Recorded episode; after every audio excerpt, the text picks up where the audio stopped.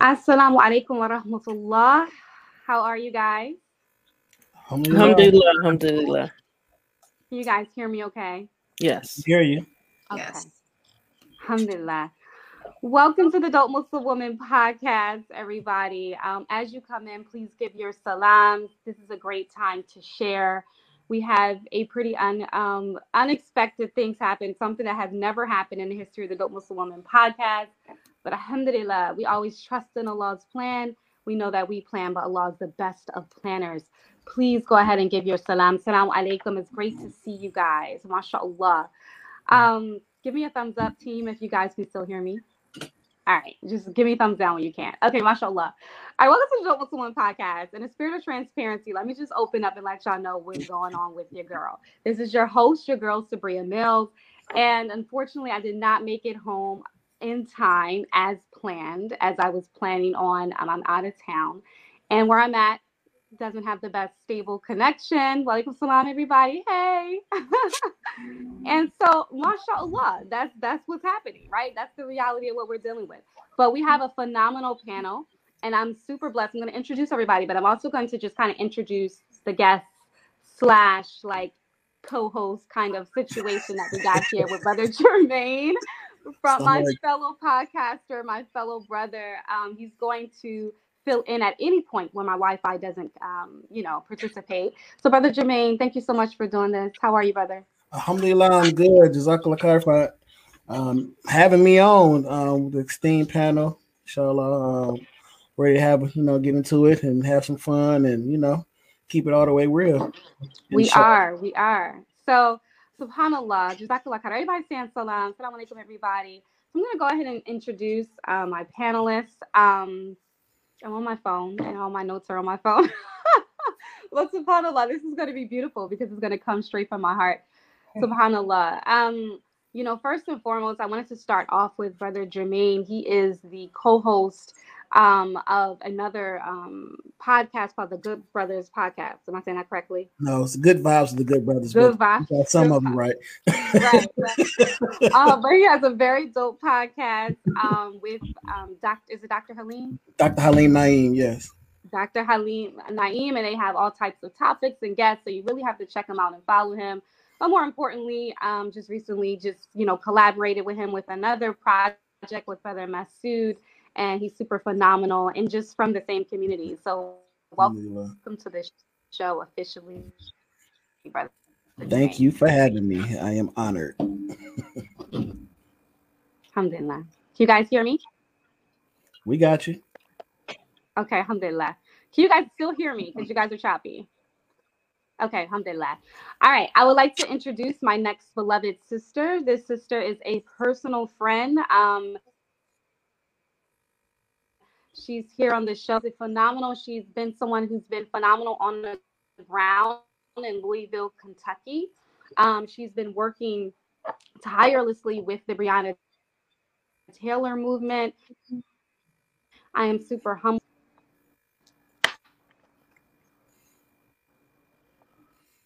You were a little choppy, but thank you, Jazakallah khairan. Glad to be here. Assalamu alaikum.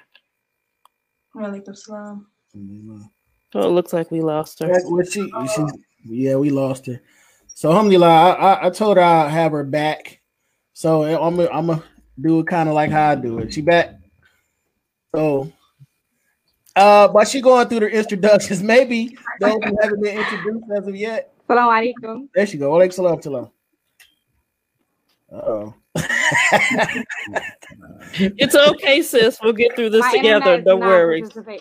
Participating. we got. Allah tests those whom He loves. Okay, just continue the dialogue. I mean, now I'm, I'm about to just have them I'm introduce definitely themselves. This has never happened.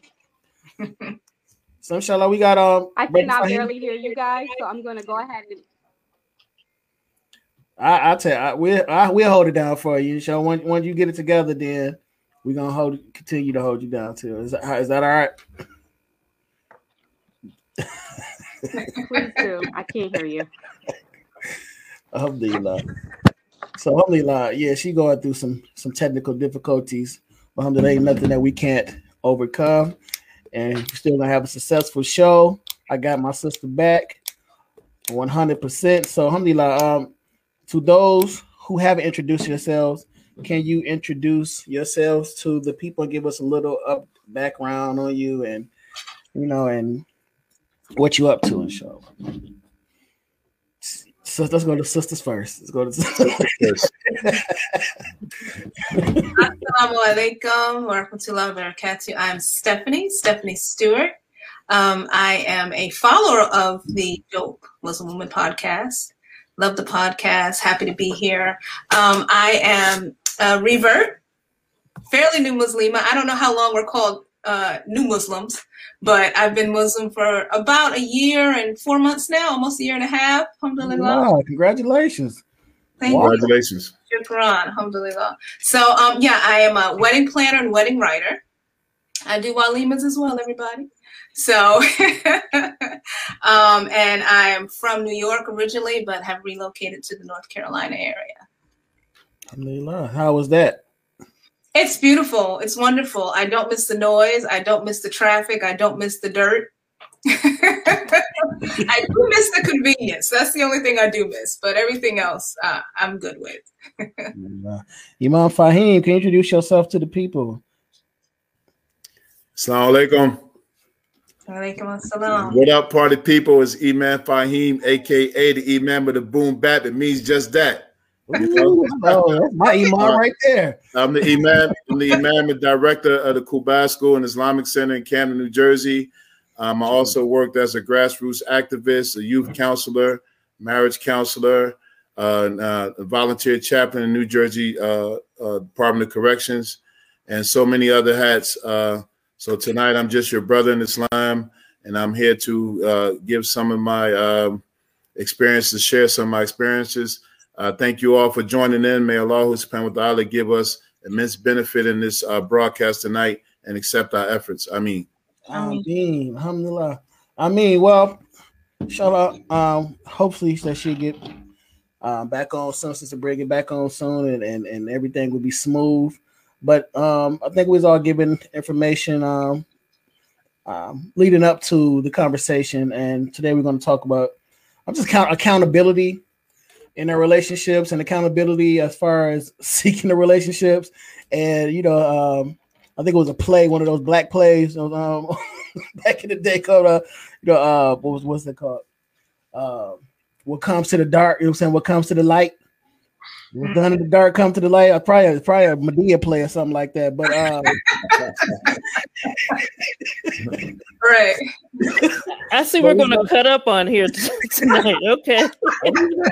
We're gonna have a little conversation. You know, so it's a friendly game of baseball. But uh yeah, we just want to get jump into some of those topics. I know we touched on it before. I know, and every time that she have a discussion, uh, they normally are soul stirring and they get jumped right into it and want to be kept all the way one thousand. So, but sister back, so alhamdulillah, she could take this load off of me. Alhamdulillah, is she, is she back? Sort of, kind of. Alhamdulillah. Well, let's let's let's jump into the first question. Um, first topic. Uh, she said marriage is both a personal and social fact for uh, contracting parties. It's, it's it is not merely one and not the other. It is an, an integral part of what ma- makes marriage a good deed and should be done with the intention intention of building a legal, social, physical space in which children are to be welcomed and raised. It goes without saying, when a man contracts a marriage, he must commit himself principle to provide for his wife and for her lifetime. So, question for the panel. Is it lawful and are, are acceptable in your opinion for a Sunni Muslim to contract a marriage knowing in advance that it, that this is that this commitment is temporary? So basically, just jump right on into it. I want to start with Imam Faheem first. You know what I'm saying? You got the you got the. You can update on the fiqh from a fiqh standpoint, but then jump into how the feelings about it and opinions. But give us the knowledge that you do have about the temporary marriages, aka Big Mutai, the elephant always in the room. the and you know, the, the down low loving. So you mindful, huh? Can you give us a Shout out to Jermaine for holding Sabria down. Okay. I love you guys for the sake of the law. I just want to say that. Go ahead, brother Bernie. okay, bro. Uh, well, first, we, we, we need to establish that uh, muta marriages are haram. Um, and there is there is a minority view about it um, but I'm not going to say it here because you know there are things in Islam that is knowledge that is not necessary for us to know, and us as Black folks, we don't need to run with some stuff. So I'm not going to say it, but you know, uh, people these these marriages are haram, and you know we need to raise the vibration as men and women if we're going to enter into this uh, this realm of uh, polygyny and just do it right. And um, I would just say, um, in in, in uh, addressing the the crowd, that if you do it, just put everything up front, no matter how uh, strenuous the the, the uh, backlash will seem or how hard it will be. If brothers who are doing it, you know, just put everything up front, let the backlash come at the front end, and just you know have good intentions uh, to really do it. Because uh, from my experience, uh, personal and both what I've uh, experienced from people, the biggest part of being in a polygynous marriage is for a man is temperament. Mm. You know, we often talk about rights, responsibilities, duties. Brothers, I'm gonna tell you, the biggest thing you need is temperament. you know, so but uh yeah, avoid those at all costs. And uh for people who are part of communities, do not enable people to be a part of these marriages because they're killing our communities. They're killing our communities. Can I Uh, that's in? all I can say on it. Can I chime in and can you hear me clearly? I'm hearing that I'm inaudible. Not clearly, Okay. but I can hear you. We can hear you. Okay. I just wanted to ask Stephanie. Stephanie, do you hear me? I wanted to ask you. I know that we know that temporary marriages are haram, as Brother Faheem said. But what about the ones that are temporary but deceptive? As in the brothers Right, marry the sisters, as we talked about before. right, They know it's temporary, but they have not let the sister now. right. You talk a little bit about that? Absolutely. Um, Bismillah ar-Rahman ar-Rahim. Um, so just I'm I'm honored to be able to bring the perspective of the new Muslima in because I think it's a very unique um, experience. Coming in as a new Muslim, specifically as a, a, a new Muslim woman, you come into Islam very optimistic. Uh, you read about all the wonderful rights that um, the women have and the protection that the women have, and how even in polygyny, you know, because in the dunya, um, you know, men are having side chicks. That's not a new thing, right? We know that side chicks, baby mamas, etc. But when you come into Islam, it's like, okay, polygyny is allowed. However, it's heavily regulated. You know, the women have rights. They have to be treated equally. There's not supposed to be secrecy. So even coming into Islam, a lot of times that's a difficult thing for reverts to deal with, but at least we know there's regulation for it. Then with the temporary marriage, for lack of a better term, you're kind of hit with the okey doke with these brothers, right? If you're not treated properly, you're told, oh, no, we can do a temporary marriage. No, it's fine. And they can even show it. We was allowed. And it happened. Um, I can hear myself echoing. Can you hear me okay? She had to pause her job. Does everyone else have their mic on mute? Okay. Can you guys hear me okay now? Yes, it's it's it's the sisters. Okay, perfect. So, um, to speak to what um, the sister said, I feel like, and I know from personal experience, that brothers will marry you with the intention of knowing they don't plan on staying married to you.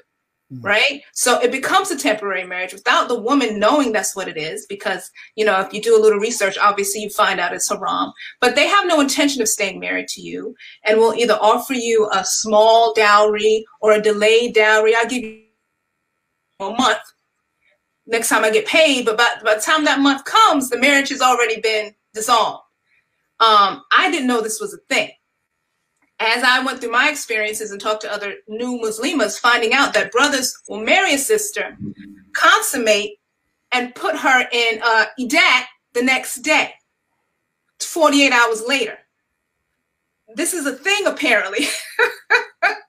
so, like the sister said, it's like you know, they're kind of finding loopholes where no, I, it, it's real marriage. No, no, let's start a contract. I'll give you dowry, etc. But they marry you, consummate, and then that's it. They find a reason to divorce you, and they. Hmm. Yeah. Um, sister, is that me? Mute. Maybe I need to mute. No, I think it's once uh, once a, I think once Sabria when she um bring it, so we we'll, we'll be all right. we, we gonna be all right with it.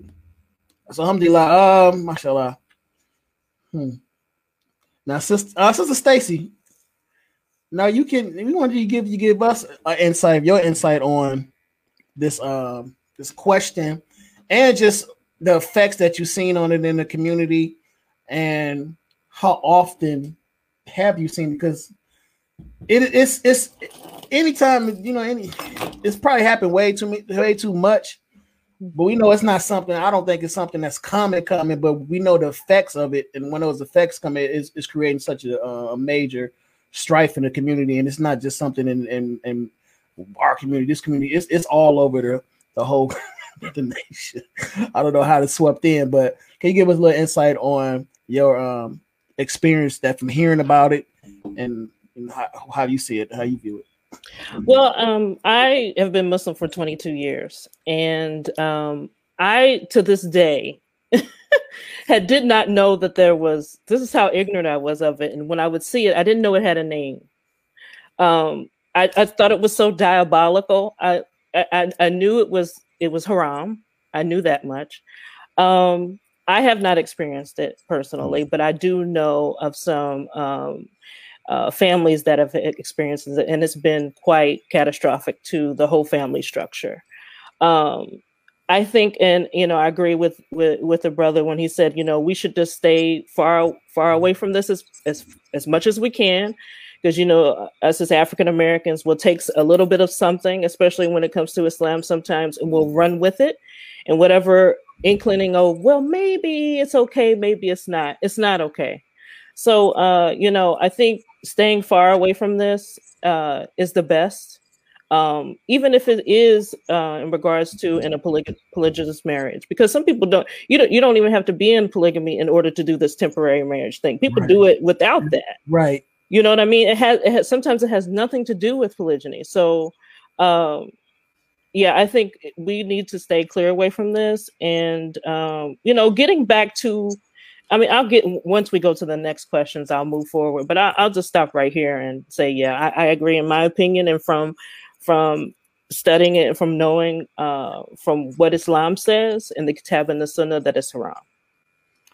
So, um, you want to we want to jump into the polygyny part. we want to jump into that. We gonna stay stay with you, Sister Staci. Now, the temporary marriage thing is one thing, and I, for the most part, I never really seen it too much. I heard about it when it, with the polygyny, but I heard about it just on the low. I heard of certain circles where cats will find fight fatwas or from certain certain from certain sheikhs to try to make it, you know what I'm saying, to be be be too legit. And then I remember I, when I was looking myself, like looking into them, like, man, this all this all wild. I know the Shias was doing it, so I looked and like I I was studying, going, going through the Sahih. Then I saw what Ali Really, like Anu said, and I was like, yeah, I ain't about to play. you know what I'm saying? You gonna play with this. You know, he said you are you gonna be cursed until the end of the day of judgment. I said, I'm gonna chill. So let's go into the uh the polygyny question about the the deception of the secret marriages uh, and from polygyny standpoint and I'm and how that much that so that just can cause an extremely major strife as far as just the how brothers sometimes marrying up their side joint, you know what I'm saying, or, or just bringing into account a lot of fitna uh, from the streets and bringing it to the community, where to a point where a lot of times they're embarrassing their respective wives uh, by you know what I'm saying by doing so many actions that's outside in the world. So, Sister Staci, can you touch on that particular topic as far as the, the the the, you know taking up a wife without informing the your um the woman that you are married to uh, previously. I've been been already already married to. Um, I think we need to focus on the word deception. Okay, because deception is the biggest word here, uh, in in my opinion. And if we look at the definition of it, as someone who deceives, right? And so with deception comes, you know, the person brings the characteristics of being um, untrustworthy. Um, li- they're liars, right? Um, and they bring about falsehood and trickery. So if we in Islam do those things do is that permissible in Islam? Are these are these good characteristics mm-hmm. in our religion? No, they're mm-hmm. not. So I think it's very simple to to when we add the word deception, if you look at those characteristics and you're going to bring upon a marriage or a union upon this foundation, it's not going to work. Because first, how can you put Allah first when you've added these things that are they're not in the Kitab and Sunnah where they nothing about these things have been made permissible. So uh, it just it's just simple to me.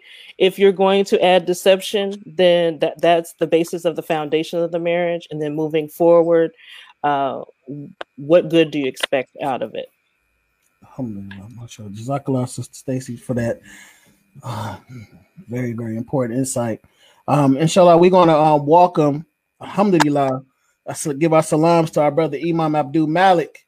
Um, Alaikum, sir. How you doing, sir? Assalamu alaikum rahmatullah. Assalamu alaikum, Imam. Alaikum salam. We all happy to see you. We was wondering where you was at. I'm happy to see all of you doing great work. yes, sir. Sister Sabria, she having some little difficulties, but we here hold it down for her, and she gonna chime in as much as she possibly can. So, alhamdulillah. And she gonna jump right into it. You got a great job. Continue, inshallah. Inshallah. So, oh, um, since you since you the you the new you the, you the new kid on the block for right now, I'm looking at this. Um, let's let's hear because I know I, I saw you had a thousand of lives and things. I exaggerate, but you had a bunch of lives going in on it on the uh the the decept deception polygyny the, the, uh, the, deception marriages. I remember the one live you was going in and some, somebody I saw somebody in the, in the um in the live put a hit on you. So it was going crazy in that chat. So I'm like, man, it ain't even that deep. So give us a little insight and what you because you are an imam, so you're a leader in the community, and you know, and you got to deal and got to counsel this these situations. Uh, give us your take on on and how consistent has it been as far as destruction and, and causing so much bad energy and bad vibes in the community and just the people that who some people who just don't really care. You know what I'm saying? So how you how do you address that? well, alhamdulillah, you know, we have a beautiful, beautiful book of guidance. We have a great example in the beloved Prophet Muhammad, who is the embodiment of human excellence. And for those of us who want to be successful in our lives, we have a reference for success. We don't have to reinvent the wheel. One of the most important things, beloved, is intentions. Mm. Everything comes down to intentions. And whatever you intend, that's what it's going to be. So when it when you're dealing with matters of the heart, you're talking about, especially in the gateway of marriage, you're talking about honesty, which is the foundation in the absence of honesty, there is no successful relationship between a man or woman, right? So, one of the things I've come to learn in this uh, area of deception is you have willing participants. I used to think people were victims, but I've mm. come to learn now that there are people who actually like this game of deception. It reminds them of the days of Jahiliyyah for those of them that come from that part of the world or that experience. And for those that may have been born in the faith, they like this game. And I used to think that, you know, that certain elements of the community, they're just victims. But I'm here to tell you something, right? There are people in our community that actually enjoy this level of mm. darkness and ignorance. And there are some that are victims, no doubt. But it goes back to intentions, right? And it also deals with self love and self worth. So when you have self love and self worth, you set boundaries in your life And there's certain things as a person of self-love and self-respect, you will never allow a person to talk you into. And I think when it comes to these arrangements, I don't call them marriages. I call them arrangements for benefits. You know, in the dunya they talk about friends with benefits. I call them arrangements because the institution of marriage is sacred. It's sacred. And when we marry, we do so in the name of the Creator, seeking His ultimate blessings and the abundance of His bounty with the intentions of longevity, right? The purpose of marriage has spiritual implications. And when that is absent and the flesh is speaking, because all of these secret relationships, they evolve around one thing, right? They mm-hmm. evolve around people that want to get in the sheets and they want to do it quickly and they can't wait. So they come up with different ideas. I have some friends and relatives who try to convince me of this lifestyle. And I just find it very shameful uh, because it's contrary to what the book represents and it's contrary to the noble example of the Prophet Muhammad. But I will tell you this uh, you can only be a victim if you're truly naive. If you don't, yep. But I have found, brother uh, and sisters that are present, I found that a lot of people are not, uh, they're not victims at all. They like this stuff.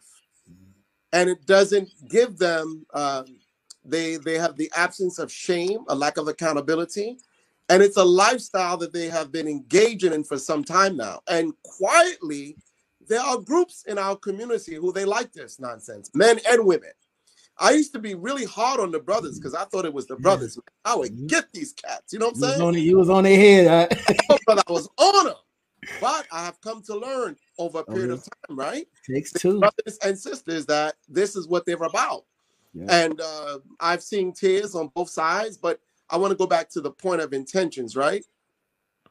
You already know what your intentions are, right? And you're old enough to know at a certain age when you're hearing somebody spit game to you. Like you can't be a victim knowing that somebody is gaming you when you hear the game. But I must confess, sometimes the game is so sweet So smooth. Oh, the game is sweet. And there's no doubt that the game of deception is a game filled with candy for the trap. I mean, the honey trap is real. But the consequences of being a self deceiver, because you can't deceive anybody until you first deceive yourself. The first victim of deception is self deception. You got to convince yourself that the evil that you're doing is good. And Allah mm-hmm. talks about that in the Quran. Allah says that Shaitan has made their evil deeds fair seeming to themselves. We call it deceptive intelligence, making yourself believe that your evil is actually good. So it goes back to intentions. And I tell any brother and sister, you know, if you are sincere about marriage, number one, examine your intentions. Number two, take your time. Take your time and don't be hungry. Because when you're hungry and you're thirsting, especially for sex and intimacy, and you're starving to feed, because the two elements in the human experience that's very powerful is the yearning for sex and food. Those two desires have no equal in terms of physical, as a physical component. When you're hungry for food and you're starving for food and you're starving for intimacy, you'll mask it as marriage, you'll mask it as love, you'll mask it as so many things, friendship and all that kind of stuff, until you realize it's not really what you want. So I end with this, right? I say to any brother or sister, right? Anytime somebody want to marry you, remember that marriage is a public affair. No private marriages. In Islam, there are no secret marriages. None. First of all, you have to have witnesses. Number one, the presence of the witness is to convey to the larger community that you are in fact married. That's the purpose of the witness. So they can tell everybody when they see you, hey, no, they're married. And I want to jump off of that. I want, I'm going to cut you off. Sorry, Shaq, but I want to jump off to that because of that lead into another question that we got. I got for Imam Faheem. Um, the correlation of of, of between. I heard this question before, and I want I, want, I do want to I do want to hear your insight on this. The you know, I say the pimp culture in the black community and the modern day polygyny in the dark. the question like I know I get we have we got get into a lot of conversations about this, and I'd be like, man, yeah, that, a lot of cats came in, took their shot, and it still has some of that pimp in them. So I want to know, have do like the core dude, like what are you seeing as far as the correlation between uh pimping in the black community and modern day? Do you do you see a correlation? And uh you talk that was for me. That's for you, big time. Ah. um. Well, Imam Abdul Malik, man, he he he he mentioned some really profound stuff, and I'm glad he mentioned it because um, I'll have to say that when people come into Islam and they have this kind of pimping mentality, it's oppressive if you just marry like one sister, right? But at the on the other hand, I think that there's an element. This might sound unorthodox, but there's an element of pimping that a man, for lack of a better word, that he will need to finesse a woman.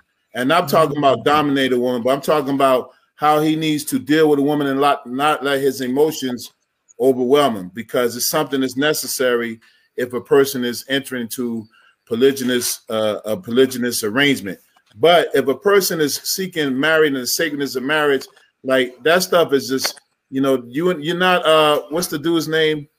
Uh, you're not Bishop Don Juan. Magic Juan, yeah. Yeah, you're not uh, uh, the dude that uh, Slim uh, Iceberg Slim. You know, leave all that. You know, we what, what kind of words can we use here? We we free and clear.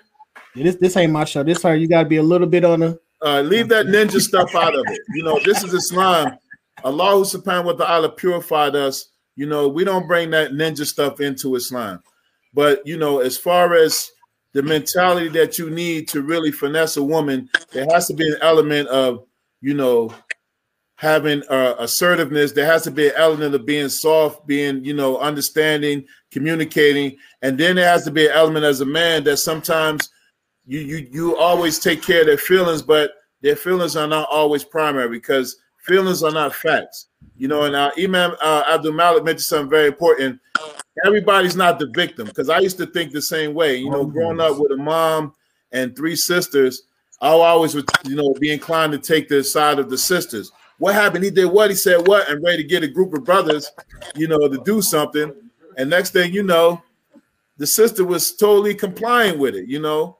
And uh, I, I mean, I got so many stories I could tell you about this, but I mean, you know, leave that stuff and just honesty be honest if you're going to enter into one of these arrangements and take, like I, I mentioned before, take the backlash up front, you know, but just be honest, you know, and uh, try to uh, get a jump start on. Like if someone, like, and it, uh, the other thing we should mention polygynous marriage is for men, not male species. It's for men. Men who are going to get married, are going to have a good intention to take care of a woman and take all of the stuff that comes with dealing with with two women or three women because there's a lot that you need, you know what I mean? And it's beyond money, it's beyond, you know, giving you know equal rights. It's really about having taqwa of Allah subhanahu wa ta'ala and dealing with a sister, you know. So oh, yeah, but that that there's an element between finesse and pimping. Yeah, I, I, you know, you already know it's about to, it's about to go when you said that. But can yeah, I chime in? Yes, please, because we want to so we wasn't about to jump into the accountability part from the sister uh, side, but I wanted to because I already got it. I'm looking at the comments. I got a text like this. That that, that Pippin thing is Pippin, Pippin. brothers. No, I'm playing. But you gotta. Uh, I'm playing, but they uh, really uh, want to know exactly what you mean by that because that is that's definitely going to get took out of context because you know what I'm saying is it sound like I, I, I think I understand what you're saying, but I want to hear how the sisters took it. And then I want to draw, I want to go back to what Imam Malik got to say to it because I, I, took it a certain type of way, but I don't think I would have said pimp out loud. So, um, sister, sister, uh, say Staci, I think you want to go. You, you uh, yeah, I, am burning at both ends over here. Um, it's not okay. So, if we're going to reel it back just a little bit, um, the, the initial question was, has the pimp culture, you know, the whole uh, has it resonated itself into current situations of how we deal with polygyny now? Um, and my answer is absolutely. Um, and I'm going to speak specifically to um, the African American Muslim community. Um, and through all of my my travels throughout um, Africa, Muslim countries, and throughout Africa and um, the Gulf countries, I have never in my whole Islamic life heard polygyny talked about so much yeah. than in African American uh, communities. And when I first came into an Islam, the first thing the first thing I heard of was not Tawheed. It wasn't, you know, how to pray. It was what I was first told first is that, you know, if you get married, your husband can have four wives. And so the initially I was like, okay, so where where how sacred is the institution of marriage? Because is this the only way that we practice marriage in Islam? No. But if you speak to an African American Muslim male primarily, he's going to say the first thing thing's going to come out of his mouth is that it's a polygynous marriage, and that's the only successful marriage in Islam. Um, Prophet Muhammad was had a monogamous marriage as well, and what what I don't get is why we skip over the fact that he was married to Khadijah and he had a successful loving marriage with her. We have proof through the Sunnah and the and the Kitab and Sunnah that tells us that. So being say for instance a new shahada you're coming into islam and the the sacredness of marriage is only equal to a plural marriage right it's only equal to that to some so I think we we should revisit. I, I, get what the you know the brother was saying, um, the the pimp mentality because it's a way to finesse a woman. I think is maybe maybe finesse was a better word. Finesse, uh, you know, finesse her. You know, you know, shoot that. You know, the game. You know, he got mad game. You know, I you know I got you. I, I get I get what he was. Let's saying. say confidence, a certain level of confidence. Yeah, you know, you're extremely confident in what you're doing. And y'all said uh, pimping. That's why I said it. I mean, I but, but I think I think it's worth revisiting if somebody could bring us back to what marriage is in Islam. I, know we're talking about polygynous marriages, but that's not the only marriage in Islam. And if we, I think we've lost focus on what marriage means in in Islam, uh, total in totality. So if if somebody can bring us back to that, I don't know if the imam can do that or what if um I don't know, Sabri, if that's okay.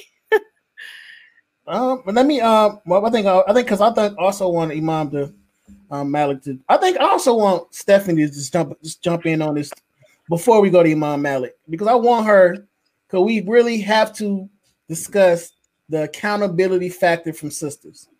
We right. have to talk about it. It is extremely important because if a woman is a side John, let's say that she's a side, she's a side sister, right?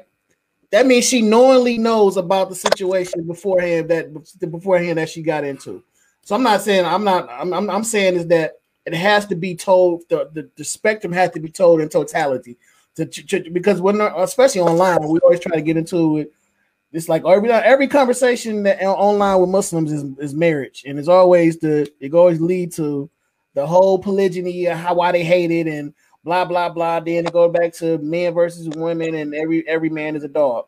So, and and this these are Muslim conversations, and um, so I want to hear this insight from Sister um, Stephanie, just like explaining accountability from a sister's pers- perspective, and then I want Imam Malik to jump in on and spe- also speak on it from the accountability standpoint from brothers, but also the the, the, the going back to as far as the finessing I really want to hear this. Absolutely. I, I, would love to speak on this because, like Sister said, I was sitting here like, oh, I want to say something.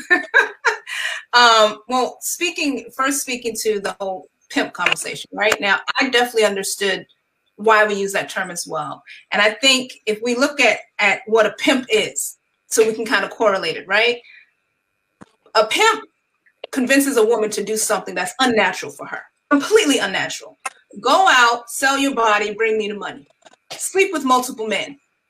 Put your put your morality on the line for me and bring me money.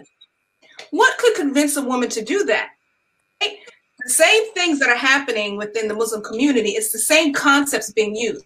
They're preying on a woman's need for protection, a woman's need for leadership, a woman's need to feel like she's part of a family. It's under a different umbrella. Because what would convince a woman to marry a man in secret? What would convince a woman to be deceptive and to give herself to a man in marriage, but I can't tell anybody? I know the sister, I know the other wife who he's married to. I'm not gonna say nothing. Why? Because he's appealed to that part of me that wants to be protected, that wants to be loved, that and, and they prey on the pimps and the junior, prey on the weak women, prey on the broken women, because you're not gonna naturally you're not gonna go get a woman who had a mother and a father and was raised upright, put her on the corner. He's looking for the wounded woman. And the same thing happens in our community. What do they do? The new shahadas who don't know, or the sisters who maybe had a horrible husband, they were in monogamy. Well, come on, sister, listen, I, I would, I love you. I'm gonna love you like you've never been loved. Just, just don't tell nobody. So it's the same mentality that's happening with pimping. It's just being translated in a different way into the community. So I definitely understand why that correlation. Now, what happens with accountability? It lies with us. The women, honestly, it lies with us. Why? Because they can't do it if we don't let them. They're not raping us. They're not forcing us to marry them. We they cannot do it if we don't let them. And woman to woman, sister to sister, we have to be accountable to each other because if he'll deceive you, if he'll deceive her, he'll deceive you. See, women, oh, he gonna lie to her, but he ain't gonna lie to me. I'm special. He gonna cheat on her, but he ain't gonna cheat on me because I'm special. No, you're not special. You're not special. It's going to be the same situation. The next wife is going to be in done secret. The next wife after that. So if we as women put our foot down we say, no, I'm going to protect my sister. That's my sister in Islam. You're not going to lie. You want to marry me? Then you need to let her know. It needs to be a public situation. She doesn't have to like it. But one thing I'm going to do is hold up my part. And he can either say yay or nay. And until we as women start doing that, this is going to continue. They cannot do anything to us that we don't let them do. We are not being forced into these situations, sisters, at all. And I see sister after sister putting up with bull crap from that pimp mentality. He promised me he will love me. He told me he never felt this way before. I- oh, it does lie with us. And yes, we we bash the men. I've been part of it, trust. But at the end of the day, we hold the power because they can't marry us unless we say yes, and they can't lay down with us unless we lay down with them. So I think there's more accountability on the sisters. And I know I'm probably gonna get some haters on this. I'm gonna go ahead and be quiet and mute my mic right quick, but I'm gonna tag you. Uh, everyone they say I'm gonna tag you in it.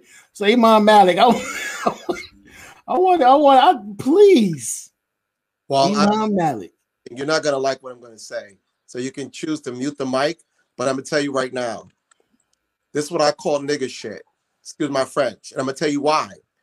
We're gonna destroy the future of Islam and the future of family life. We have no clue of what we're playing with in the Muslim community. Mm. Only niggas are doing stuff like this. Mm-hmm. And that's why we're suffering, right?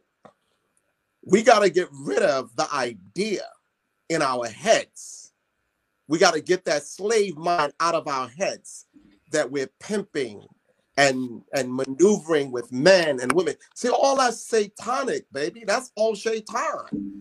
That's all shaitan. That is purely shaitan. And any woman that loves God and loves her sister will always respect the principles of truth and will never do anything to another woman's family that she wouldn't want done to her family. Tough, yeah. Any brother that loves his wife and respects his family and fears Allah would never deceive his wife and open her up to the sexual transmitted diseases and the potential death. I know sisters right now who can't get married because brothers deceived them and mm. infected their bodies with diseases that are deadly right now. And we're the only group of Muslims in the world that I have met that this is the biggest thing on our mind, and we have reasons. I'm telling you right now, 99.9% of the brothers in the community don't even qualify to have one wife. Why are we having the conversation about having multiple? And here's a key. Here's a key. It's not women who just come from yep. broken families and vulnerability. I thought it was that way. Yep that, right? But there are men and women right now who love the game It don't matter if they have a father. It don't matter if they had a brother. It don't matter if they got an education. I know highly qualified women with degrees and money and all that a woman can hope for in the material sense, right? But don't have that self-love and don't have that strength and confidence to know number one, you don't need a man. You don't need a man. You don't, and I want to be very clear about what I mean about this, right? We need to understand we don't need anyone in the beginning to be happy and to be in love. We need a relationship with the maker. Marriage is essential, yes, but we have been programmed. I need a woman. I need a man. I'm so unfulfilled. I'm so broken. I can't make it. Nobody. See, if you have a broken spirit, you're going to attract broken people. And when you've been psychologically damaged for 400 years, we may be Black America and Muslim America, and many are born in Islam, but we have to deal with this slave conditioning of our mind because it's a slave mentality. Mm. I mean, brothers, even imams, they got all these damn kids with all these sisters, and they have no relationship with these children, none. And their sons are selling drugs, and daughters are going to prison. What, what are we doing? Like, what are we doing? And you know why this is allowed in the Black Muslim community? Because there's no structure, there's no leadership, there's no accountability. Once there's accountability, when I became Muslim, brothers could never do that kind of foolishness. You could never go marry a sister secretly and walk up to the master. You couldn't do that nonsense. And it's a younger generation now of young brothers who were born in Islam who like to play with doctrine. And there are sisters that are also playing with doctrine, right? And we justify what we want. And I say this to you respectfully, right? We need to have an open discussion, right? About what is marriage in Islam to begin with. What is marriage? Prophet Muhammad, if brothers say, Well, I want to follow the sunnah, okay, you want to follow the real sunnah? The real sunnah is monogamy until your first wife dies. That's the sunnah. The Prophet never had a second wife until Khadijah passed away. If you want to deal with it in the sunnah, in the strictest of the sense of the sunnah.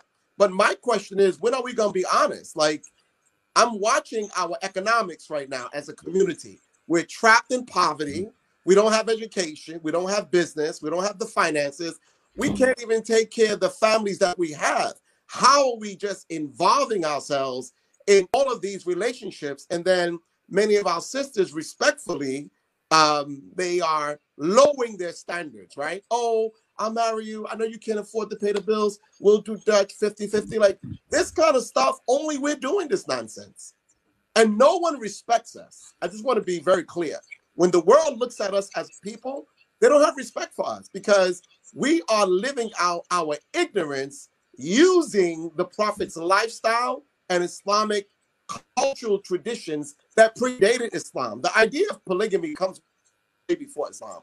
Islam didn't introduce polygamy to men, and right. It was, it was right? right. It's all over the world, right? And Islam cleaned it. Huh? So Islam cleaned it up and gave it more, gave it some well, more I'm, of a. I'm gonna say this more, right? I think we have to understand self worth, like self worth, brothers and sisters. Yes, is your sense of self value, and what is the objective of a marriage, and what are you looking for when you decide you want to open your life to someone? And I've learned something, right? People focus on their options, but they forget about consequences, mm. right? Every decision you make has consequences, right? So you got to think especially if you're a woman or a man with children, because our young people watching us. You see our sons and daughters? Quietly, they're taking notes. So who's daddy married to now? Mm, how long is that going to last, daddy? Oh, two months? really, daddy? And this is your Islam? Oh, and this is the way of life that, oh, and this is better than the people in the dunya. No, we are definitely part of the dunya lifestyle now. I can see it, right? So I say this respectfully to all that are listening, right? why don't we study like what is marriage in Islam? What does it mean to have fidelity? What does it mean to have integrity and honesty? Like, what does it mean to really be a brother or a sister Islam? Like, it's really deceitful that you're marrying somebody's husband, right?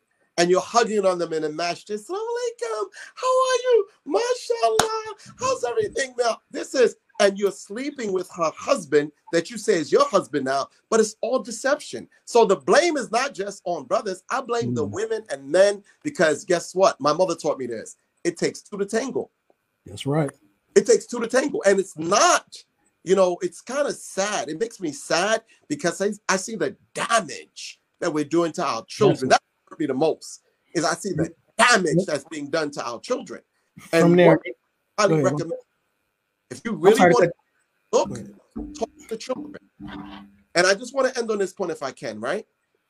As men, we got to come out of that dunya mindset of controlling and manipulating and how to control women, make them do things that we want them to do. Like all that stuff in Jahiliyyah. It's very unhealthy. It's very unhealthy. And it may seem to work. But when you understand the power of human will, you'll never make a woman or man really do anything that they already don't want to do.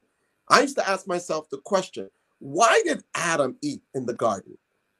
And we always say, well, Shaitan made him do it, right? But there had to be something in Adam that he was attracted to the whisper of Shaitan. And what was he attracted to? He said, look, you'll live forever and you'll have power and dominion. So, what's in us as men and women that we attracted to deceit and secrecy? What is it that we like that? You know, that stolen cookie? It tastes better than the one your mama gave you. It's the same cookie. So, alhamdulillah, from that from that standpoint, Imam Faheem, right? And I, he to segue right into it. Um, I'm gonna I'm gonna I'm gonna say something though, and I and I and I to get it like to the younger generation. See, the, the, I'm born and raised Muslim, right? M- most of my peers are. So a lot of the so and also I came from the Nation of Islam and my mom was going back and forth to church, then back to the tariqas and stuff like that, right? So in that process, I experienced a lot of Muslim stuff, and it, it made me have a blind, a blind. I, I really, I, I, I came this close from apostate. I did not want to be around Muslims, and so, um, because especially going from like structure like the Nation of Islam, and then coming to um a religion where you see men just I I never in my life saw women get treated like that. Even when I was like a little kid in the streets, like had like a dope boy, they honored their main girl. You know what I'm saying? But these dudes was having their main women in shacks and four or five. I said I never in my life want to do that. Then I got older and see that became, and then I took on some of those traits once I got around that community. You know what I'm saying? Because that's what was around. That's what I knew, and I had to pray and cry to Allah to remove some of those, you know what I'm saying, that type of element of thought outside of me. I had to cry, you know what I'm saying? And so just imagine what you you growing up and seeing your mama being married uh, or multiple times, and your father not not my your father, but a lot of men, a lot of children, fathers being married every other month. And you don't, and you don't, and you don't. How can you not recognize our communities are the poorest in the country by far, by the poorest? And it's because it's, it's because of poor behavior. And you know what I'm saying? We and I know most of us have played a part into that. So we got to keep it all the way real. Or got to keep it all the way real. But as we grow and mature, we should address those things as they come. But it always is a root. Mm-hmm. It is always a root. So Imam Faheem, please give us your thoughts on where did this root come from and how can we try to um, you know get some what, what was the, some of that that spray to try to get to kill kill these roots and, and, and plant some new trees. Ooh. Wow. Um, I just I, it kind of started when the you know even like uh before we really became Muslim and just the attack on the family structure, you know, and we've lost that concept of you know men seeing uh, boys seeing men in the, in the home taking care of everything. And you know the men absent you know like my generation is like an entire generation missing. Mm-hmm. uh, you know passing that you know manhood on to boys show them how to be vulnerable show them how to be masculine at the same time showing them work ethic showing ma- mannerisms behavior you know all of these things we've just been missing. And uh, uh, the, just just the man then missing then growing up as a male then to a man or a male figure and not having these qualities has been a big problem. A lot of these uh, a lot of these so-called men are really victims because you hear some of this stuff. I'm like, yo, bro, where you where you get this from, man? Like, this is stuff that we didn't even do when we was cold niggas in the street, like you was just mentioning. Like if you had a if you had a main girl, you took care of her, Took you care took care of the neighborhood, you made sure kids went to school, you swept up the block that you hustled on, you did all types of stuff, man. And that, so this is like uh it's you know, it's just a, a, a breakdown in the family structure that we've been missing. And then we come to Islam and act like this stuff hasn't had a psychological impact on us. And a lot of us we're walking around undiagnosed. we're walking around undiagnosed, and we need a lot of we need a lot of serious help that is going to go beyond just you know reading the Quran and following the Sunnah. And you know we do some dhikr, but we need some professional help, man. You know we we broken. Well, may Allah help us, but I mean, just the missing family structure over time is one one of the things that I see as the root cause. You know, may Allah help us. I mean, like I like Imam Belly said, I said we had this talk all the time, me and the brothers, uh, all the time, and some of us who done lived a certain lifestyle and got away from certain things, and it seems like a lot of times we use the deen to enhance that nigga ish. You know what I'm saying? Like we use like cats will use certain things to enhance it, and then the thing about it is that it plays like it's like a you know what I'm saying, caca rolls down the hill type of deal, and it become acceptable, um, except for a person who Allah give restore their consciousness or give them a consciousness to um to you know try to try to address and fight against it. So may Allah preserve us all to, to do that. And um, you know what I'm saying, try to stand again and, and fight our own desires and our own temptations in the in the midst of that. Um, Sister Staci, I really want to um, also you addressing the same way, but from the standpoint of how did that pain affect the women and the hurt from this deception and just the, the ways that we have taken in in our communities as being something of acceptable, uh, just accepting uh, foolishness. Let's keep it all right, G. You know what I'm saying? Just accepting it.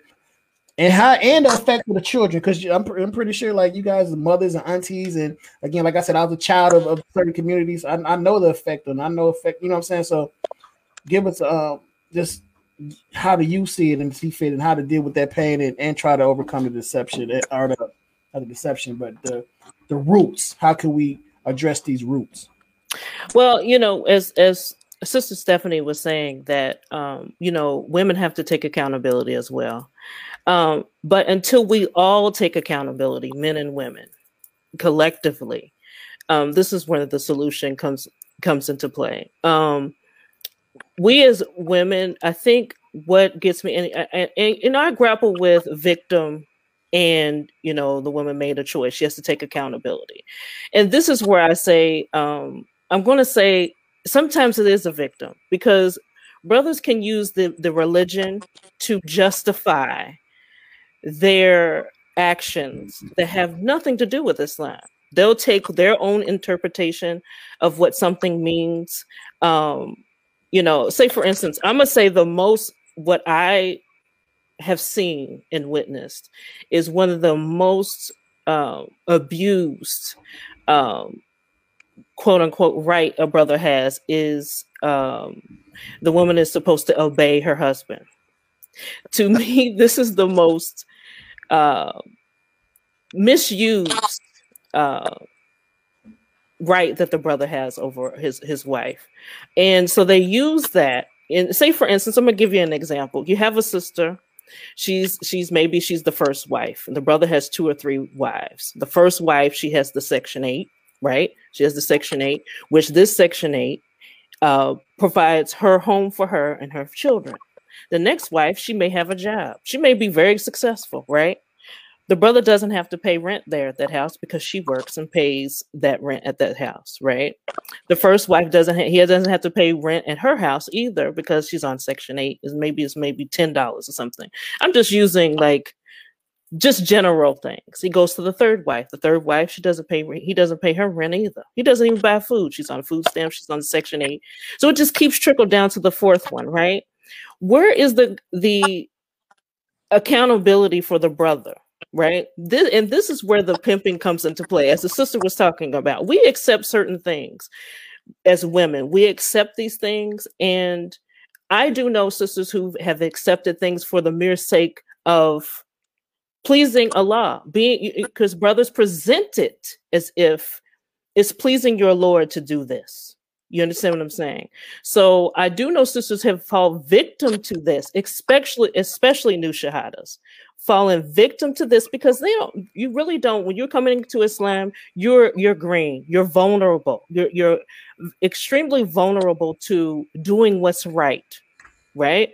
You want to do what's correct. You want to leave that life, the street, whatever life you left, the jahiliyyah, the, the before Islam, you want to do what's correct. And now you come into Islam and you get someone and you get a brother who's actually treating you worse mm-hmm. than worse than a male that before before you were Muslim. So oh, that's yeah. what's disheartening to me is that some sisters experience these things with brothers that is actually worse than a non-Muslim would treat you. We we really need to look at our community. And I do agree with the brother when he said that this goes way back. This is something that our family structure as African Americans.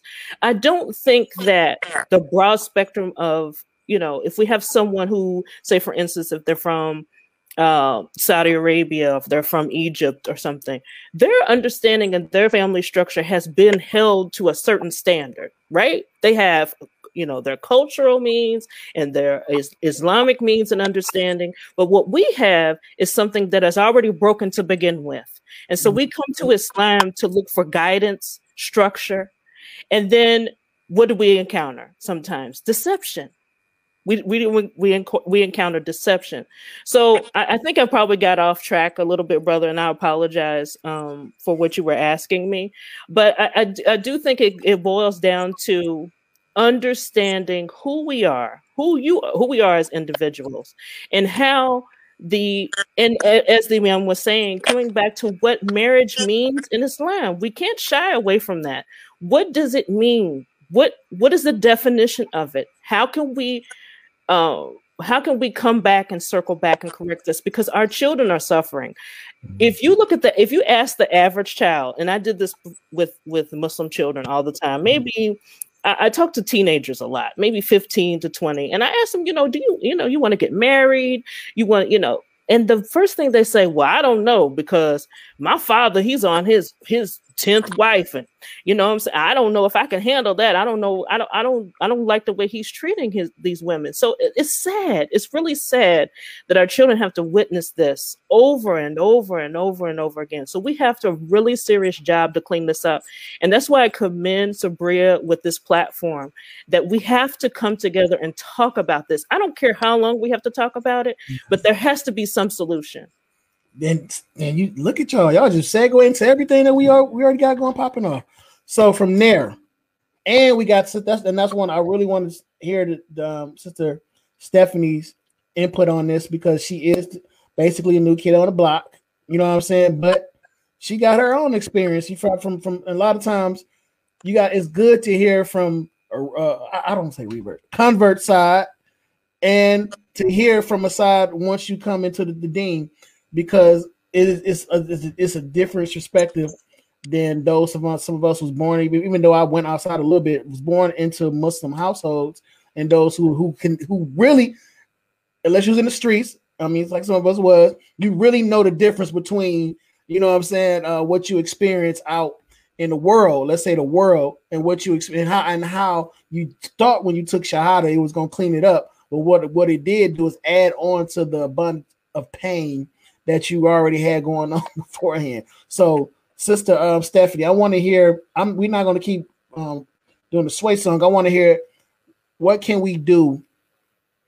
And I, I don't want to hear a standpoint as far as the pain um, perspective and, and the cleaning up the roots, but I also want to hear your standpoint of let's get to let's try to work on the solutions and how can we get to trusting one another again and what steps are you going to take and what steps that you think would be better for it. I I, I don't I cause we can brothers I think brothers probably speak for what we gonna do from our end from accountability side and the sisters what you can see from a, a, a woman from perspective from a woman side as far as accountability. Not let's, let's take that word out the way. As far as making efforts to heal each other and trust one another. Let's say that. Right, right, right. Absolutely. Um I mean, every I agree with everything you said, sis, and even um, going back to what uh, Imam Malik said earlier about you know, the children being affected.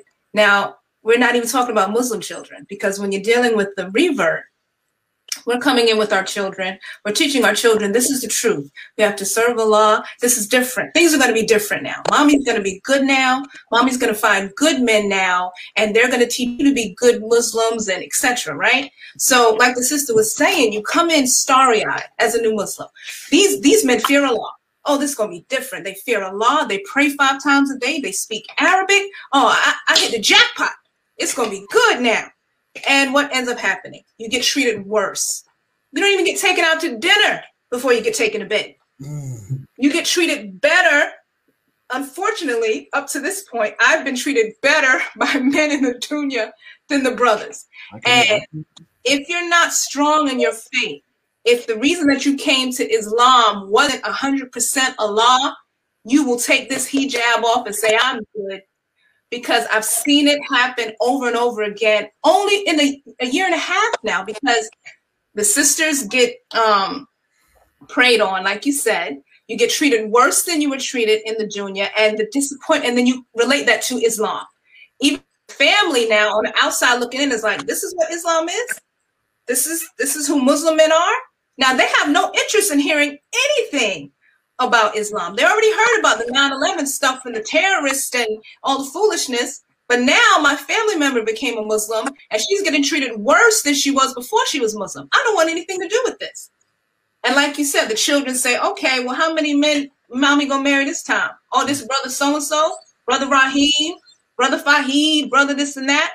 It's, you know, a revolving door. I've been Muslim a year and a half and I've been married twice already twice already in a year and a half. But and that kind of segues into the accountability now. So for the new Muslim, you come in, first step is education. That's going to be the first thing yes. that fixes this problem. Specifically for, I can only speak from a, a, new Muslim's perspective because I came in thinking when I hear somebody's been Muslim 20 years, oh, good, they know it all. No, no, no, unfortunately not.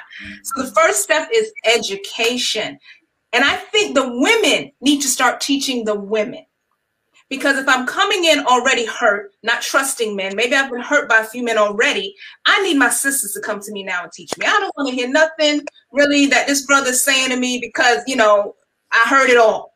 The women have to start teaching the women based on Quran, based on Sunnah, what's proper.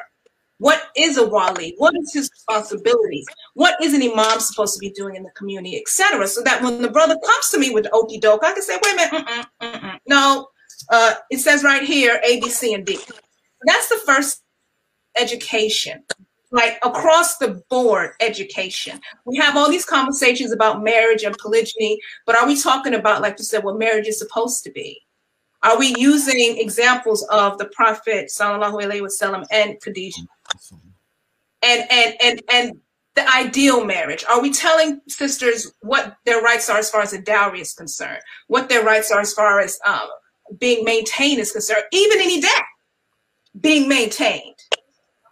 You know, so education is first and accountability, of course, like we kept saying, accountability. If we stop it, if the women stop it, it's not going to continue we have to put our foot down and we have to start respecting one another as sisters. It stems back to slavery, and that's a whole nother conversation, but respecting each other as women and taking accountability and taking up for one another. And I feel that's how we can move into healing because not only are the children being affected, we're losing Muslims. Women are leaving the deen shortly after getting in mm-hmm. because you come in and your experience is worse. So you say, why do I need to be hot? Why do I need to be wrapped up and covered in 90 degree weather and get treated worse than I did when I was out there cool? And I'm just keeping it real. It's not an easy uh, uh, changeover anyway, becoming a Muslim. You got your family against you, you yep. got the world against you, you're being discriminated against. You got to learn how to fast, you got to learn how to pray, you got to learn how to speak a whole new language. And on top of that, I have to shift through deception within the community. It's too much. It's too much. It's too much. So accountability, but first education, education paired with accountability. Mashallah.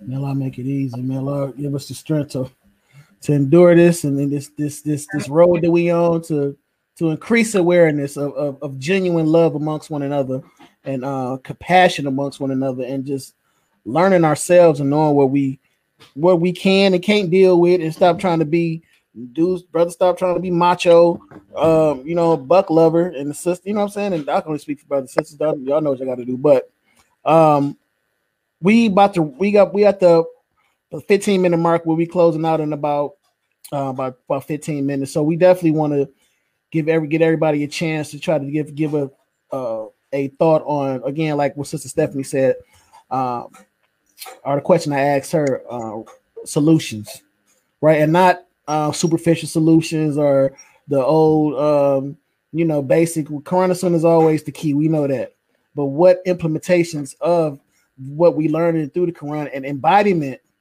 of what we learned through our Prophet Muhammad sallallahu alaihi wasallam, and from fatwa to um, you know, I'm saying the different levels of adab and different things like that.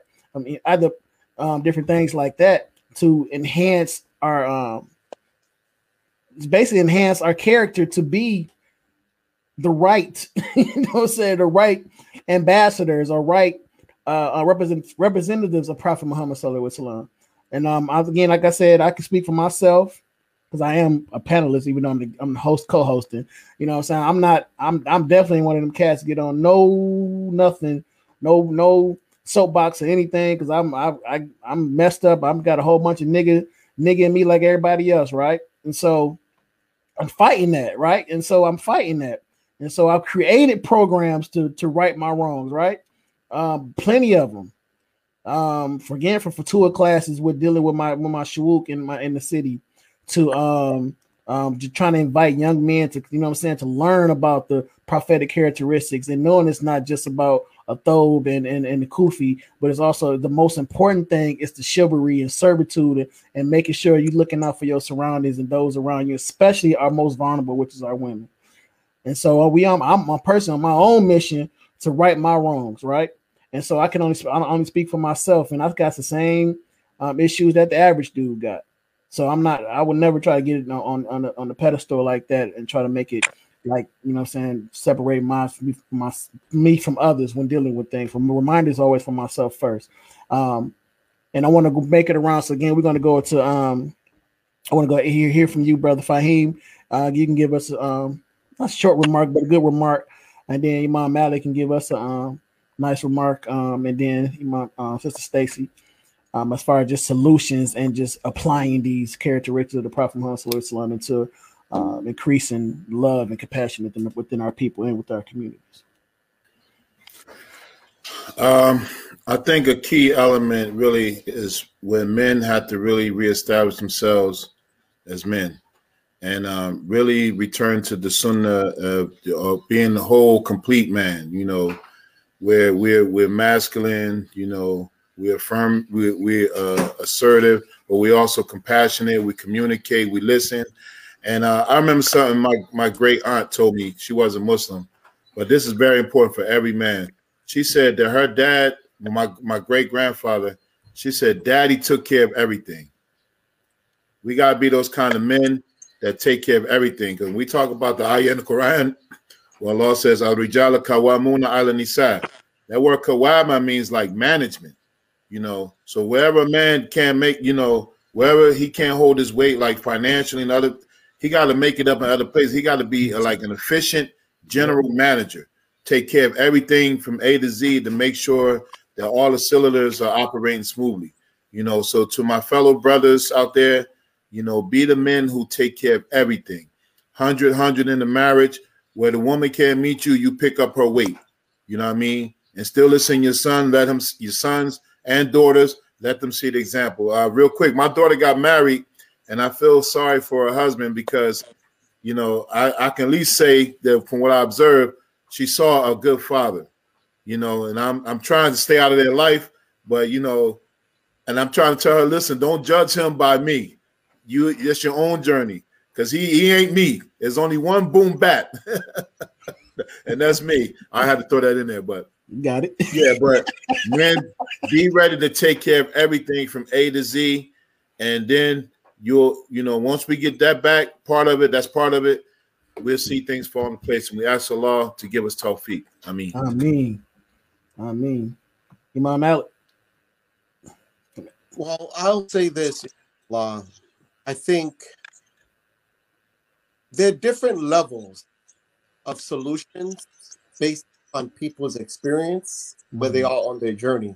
I don't believe in one way that this is the way to do it, right? A brother put up a beautiful comment. He said, I'm beginning to question myself as a man, right?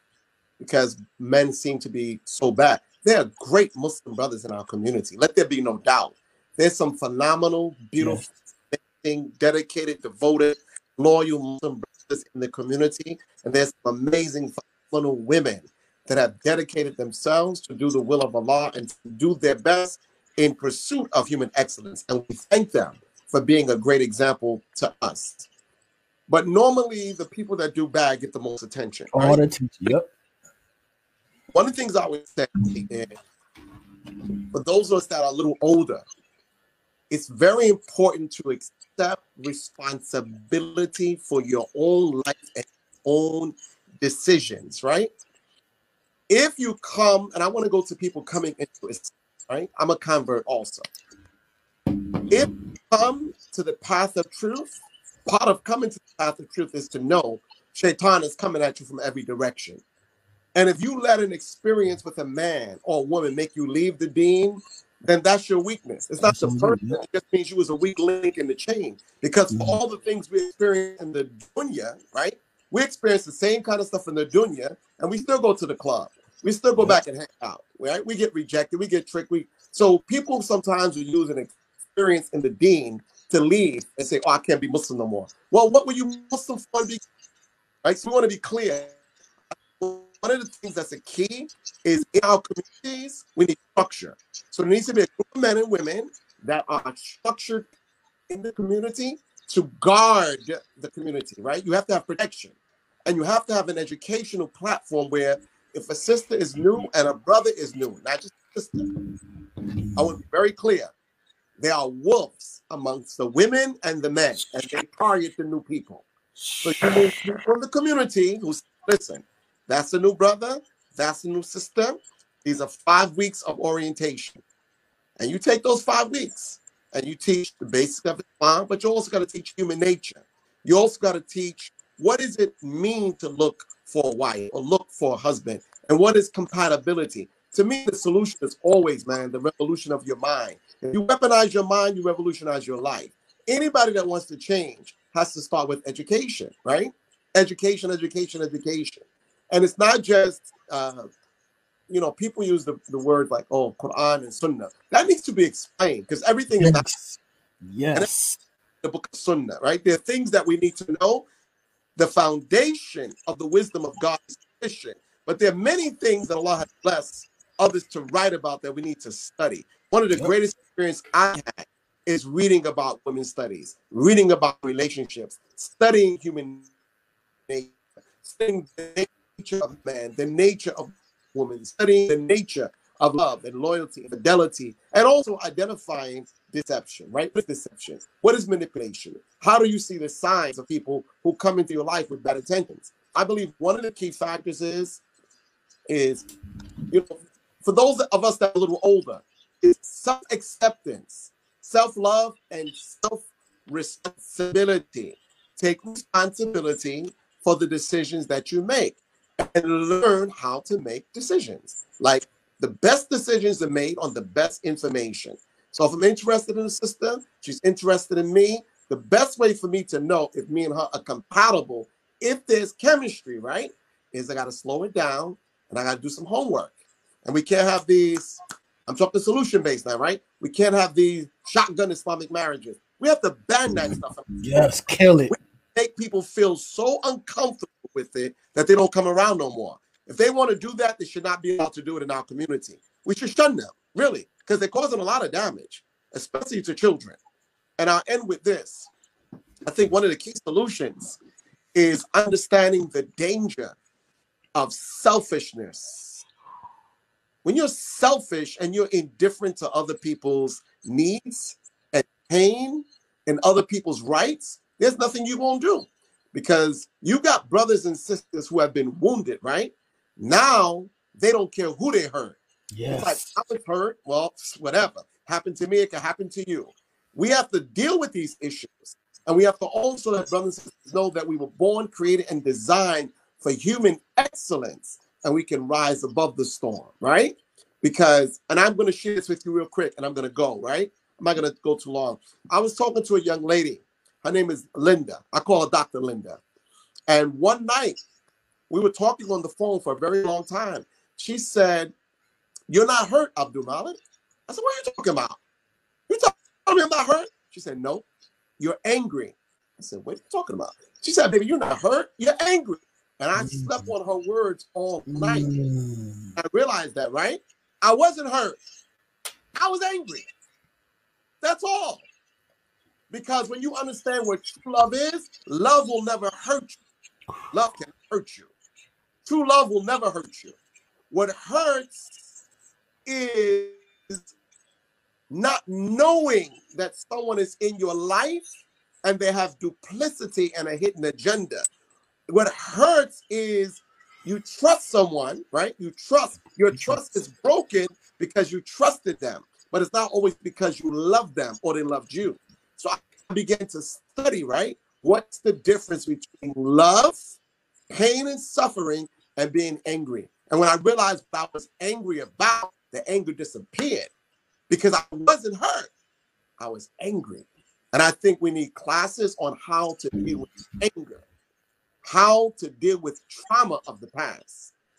You understand that we have control by Allah's grace.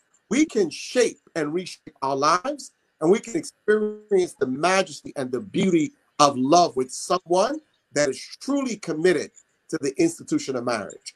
But I learned one thing as I you'll defeat evil. Your job is only to confront it. Evil has already been defeated. Allah is done with shaitan. But we confront evil. And the best fight the evil is the evil that's within us. First challenge self. So I don't put no brothers and sisters down. When I talk, I speak in general terms. But I have a lot of brothers who I love, and I have family members that I love. But I don't like what they do when it comes to dealings, especially with the women.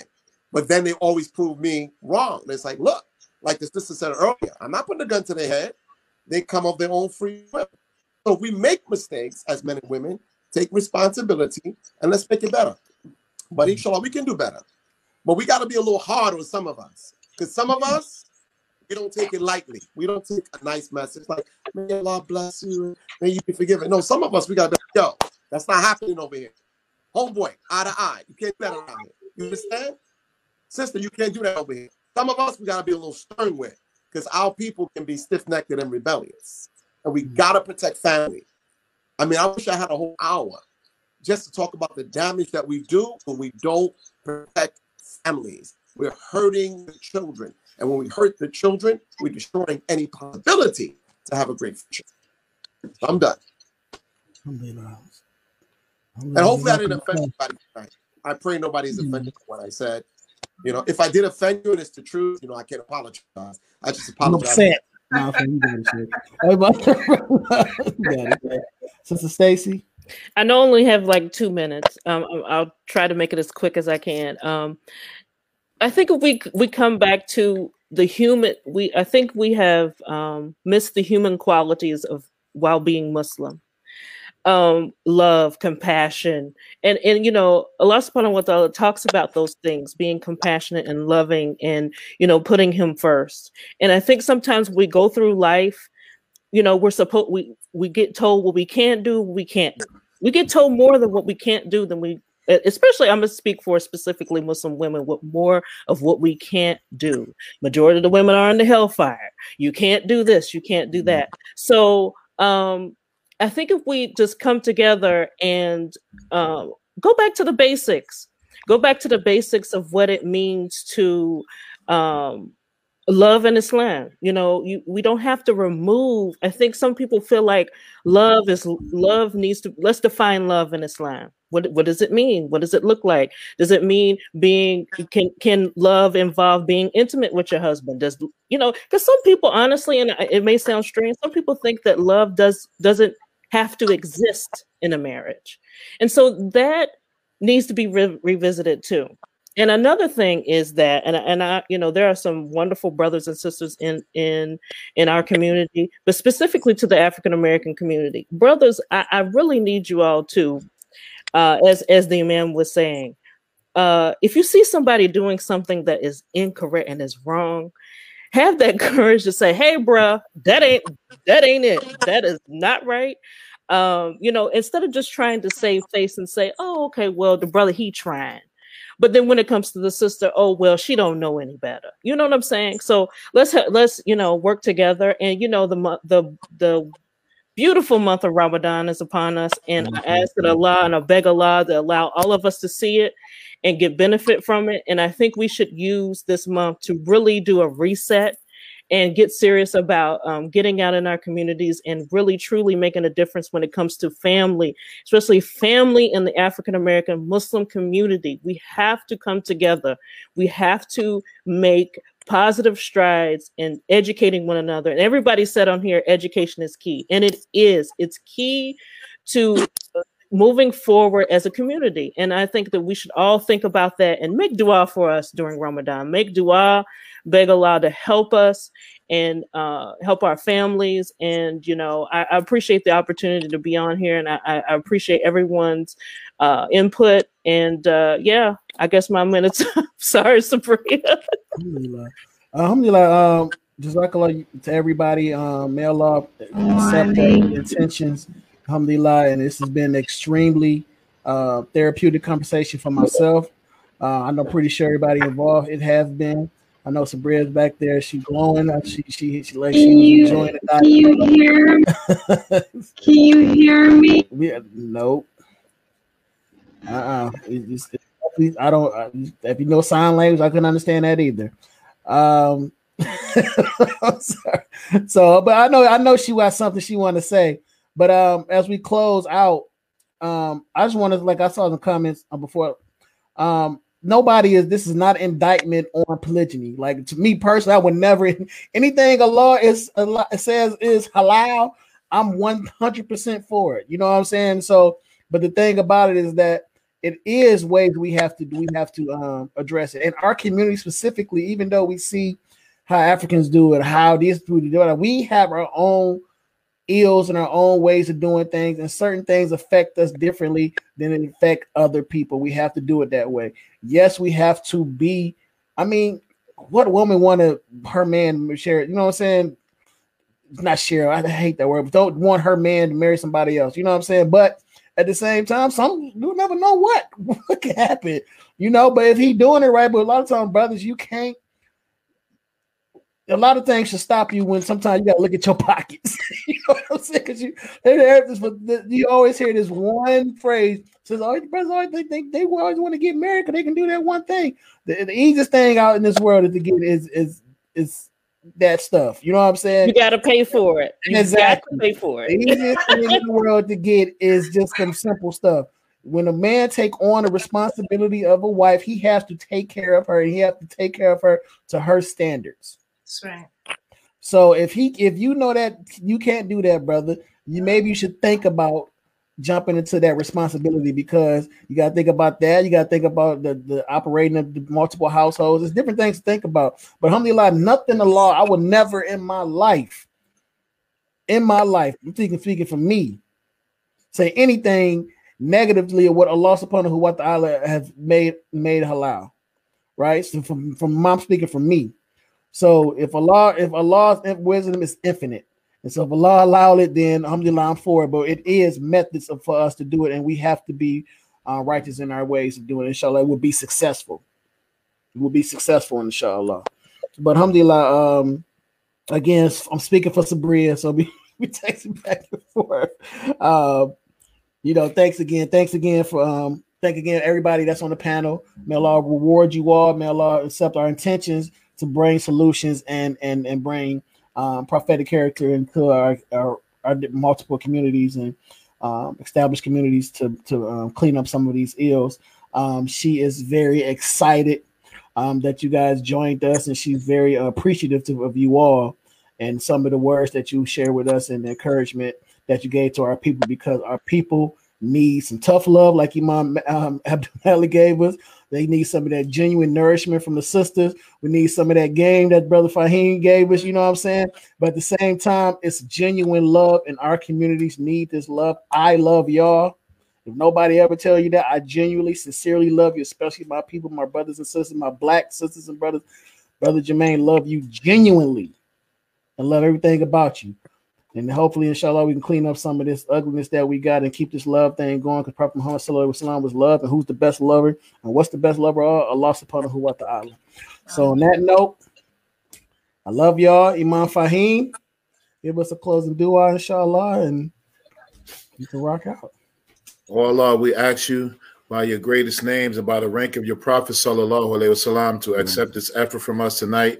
We ask that you bless it that you honor it and that may it reach the people who watch it that it will be some benefit to their hearts and minds. Or allah put this on our scale of good deeds and allow it to show up on the judgment day as something that will rectify us on our behalf inshallah. And we ask you to forgive us for any shortcomings and to bless all the people who spent their time with us tonight. And oh allah we ask you for afia i mean subhanakallahumma wa bihamdika. Ashadu an la ilaha illa anta astaghfiruka wa atubu ilayk. I mean, assalamu alaikum rahmatullah, everybody. Thank you all. Thank you all for watching and tuning in for season three. Wa alaikum salam. Uh, Muslim